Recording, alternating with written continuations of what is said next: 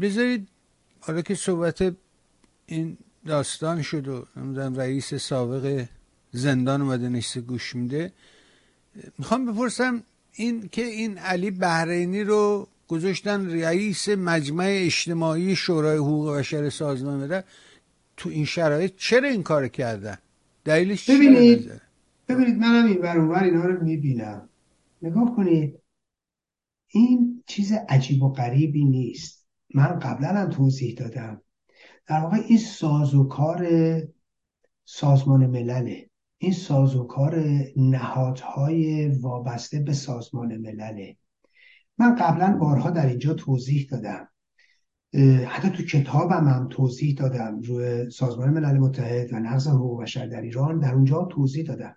این نهادهایی که در سازمان ملل هستن یعنی ان بادیز اینا ببینید بر یک اساسی تشکیل شده و سازمان ملل تقسیم بندیه توی در واقع و چرخشیه.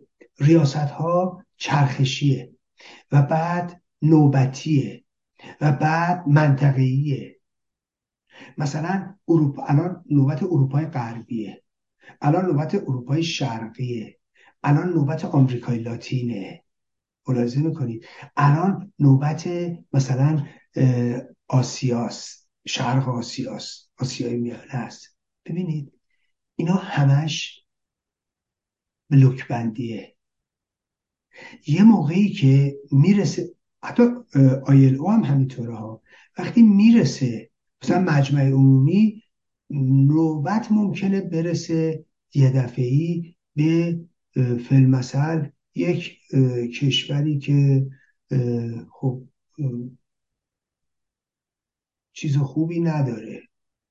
ملاحظه می‌کنید مثلا سابقه خوبی نداره پرونده خوبی نداره. ولی نوبت وقتی بهش می‌رسه در واقع این باید بهش توجه کنید که این نوبتشه و اون انتخاب میشه.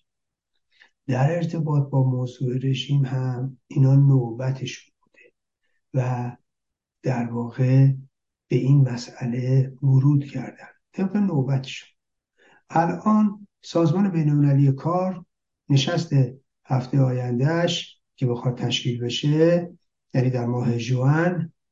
نگاه کنید تو ماه جوانه بله دیگه دو هفته دیگه. می‌خواد تشکیل بشه ببینید این ریاست امسال سازمان بینالمللی کار رو قطر داره.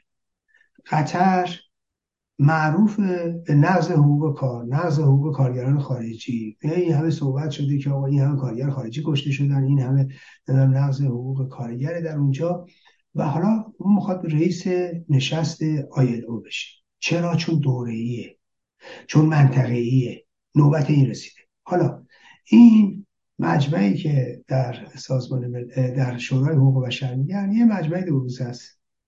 این مجمع دو رو رژیم در واقع ریاستش رو به عهده می‌گیره. البته که این برمیگرده به سازوکار غلط این سازمان ها. موقعی که کمیسیون حقوق بشر بود و سو کمیسیون حقوق بشر بود اومدن طرحی رو بردن به عنوان شورای حقوق بشر. چرا؟ چون هم کمیسیون هم سو کمیسیون به بنبست رسیده بودن. در واقع به خاطر همین بلوک بندی ها به خاطر همین سهمیه ها و به خاطر کارشناسایی که از کشورهای خاصی می اومدن این به بنبست رسیده بود. در واقع راحت می‌تونستن جلوی رو بگیرن و از نفوذ و تاثیر شورای عضو می‌خوام کمیسیون حقوق بشر به شدت کاسته شده اومدن هر دوتای اونا رو چیه؟ در واقع منحل کردن. هم کمیسیون حقوق بشر هم سو کمیسیون حقوق بشر.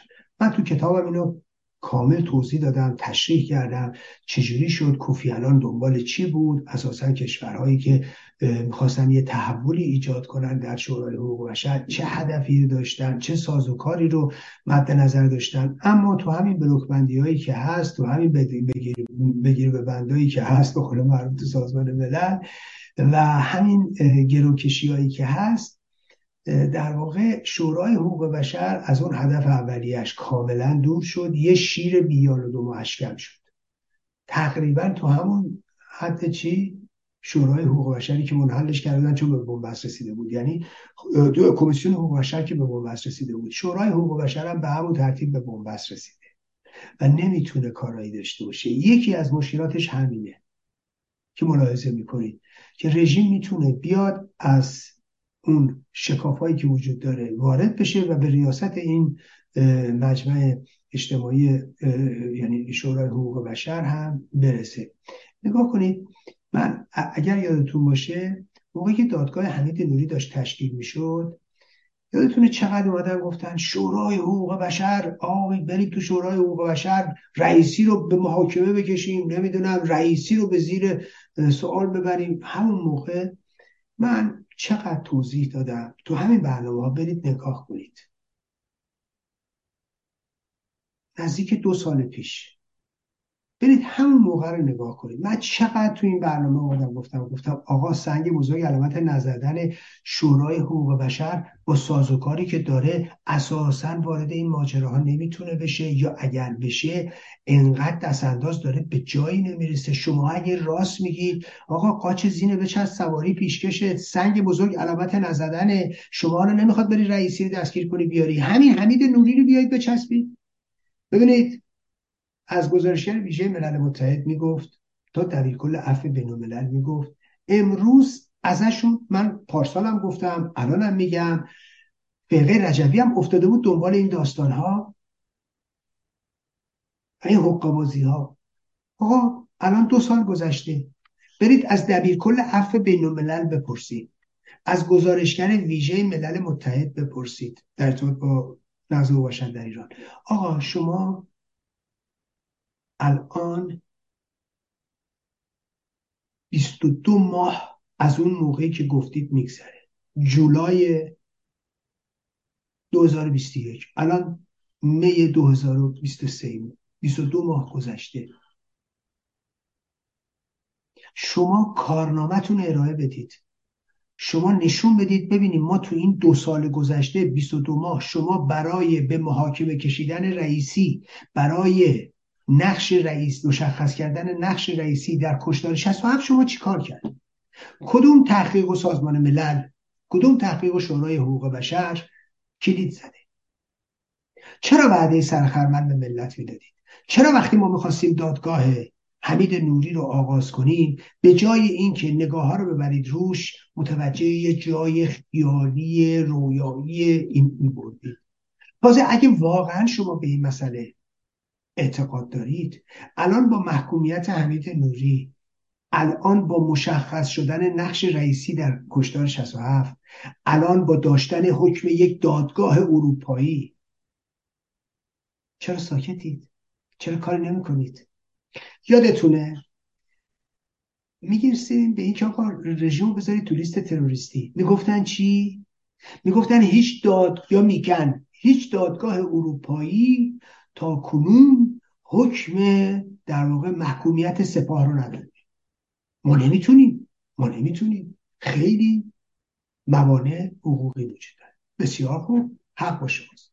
یک دادگاه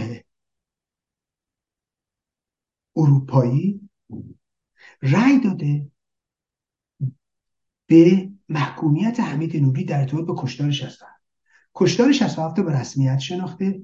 کشتار 67 رو بخشی از جنایت علیه بشریت دونسته کشتار 67 رو یه نوع جنایت جنگی دونسته و حمید نوری رو محکوم کرده. اوورده پای خمینی گیره پای خامنه ای گیره اینا احکامشون وجود داره. پای رئیسی گیره پای نیری گیره و پای بسیاری از چهرهای رژیم به خاطری که اسمشون تو این پرونده مطرح شده همه گیره.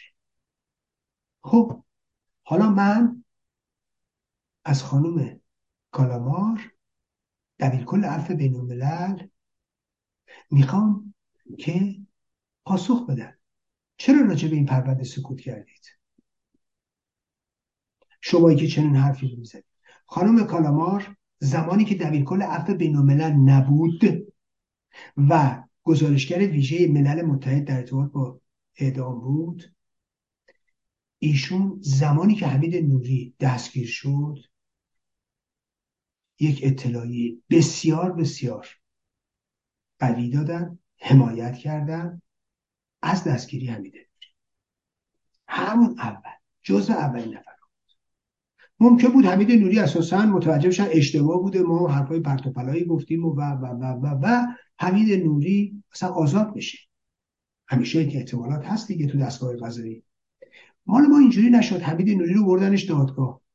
ببینید بردن دادگاه ایشون زمانی که در نماینده سازمان ملل بود ممکن بود محدودیت هایی باشه. ولی ایشون دبیر کل عفو بین هیچ محدودیتی نداره. هیچ محدودیتی نداره. یک دونه مطلب در ارتباط با دادگاه حمید نوری کار نکردم اینو یادتون باشه؟ همون اولم سنگ بزرگ رو برداشتن آقای رئیسی آی بسیار خوب. خیلی خوبه. گزارشگر ویژه ملل متحد خیلی خوبه. حالا برید دنبال این. حالا برید این کار بکنید.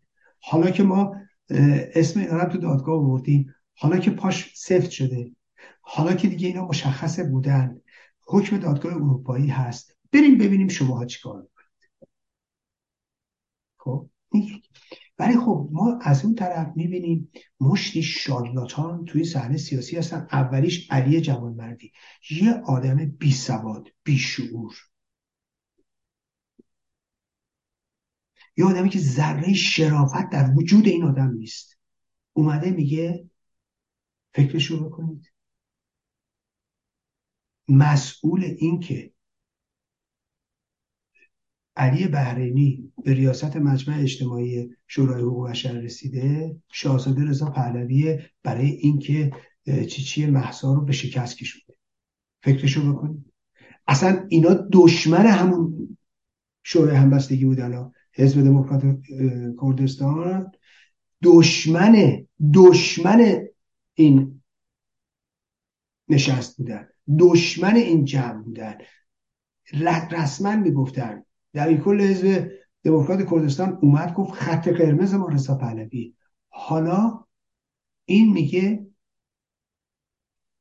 رضا پهلوی هم باعث شکستمونه هم باعث اینه که رژیم رضا پهلوی اپوزیسیون رو به شکست کشونده و به همین دلیل اروپایی ها و همین طریق قدرت ها اومدن ریاست مجمع اجتماعی رو دادن به رژیم.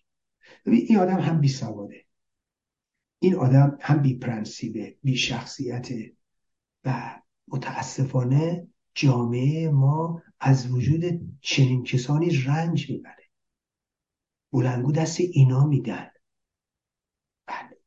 و بدون اینکه حتی ذره این سواد داشته باشه و بدونه که در واقع این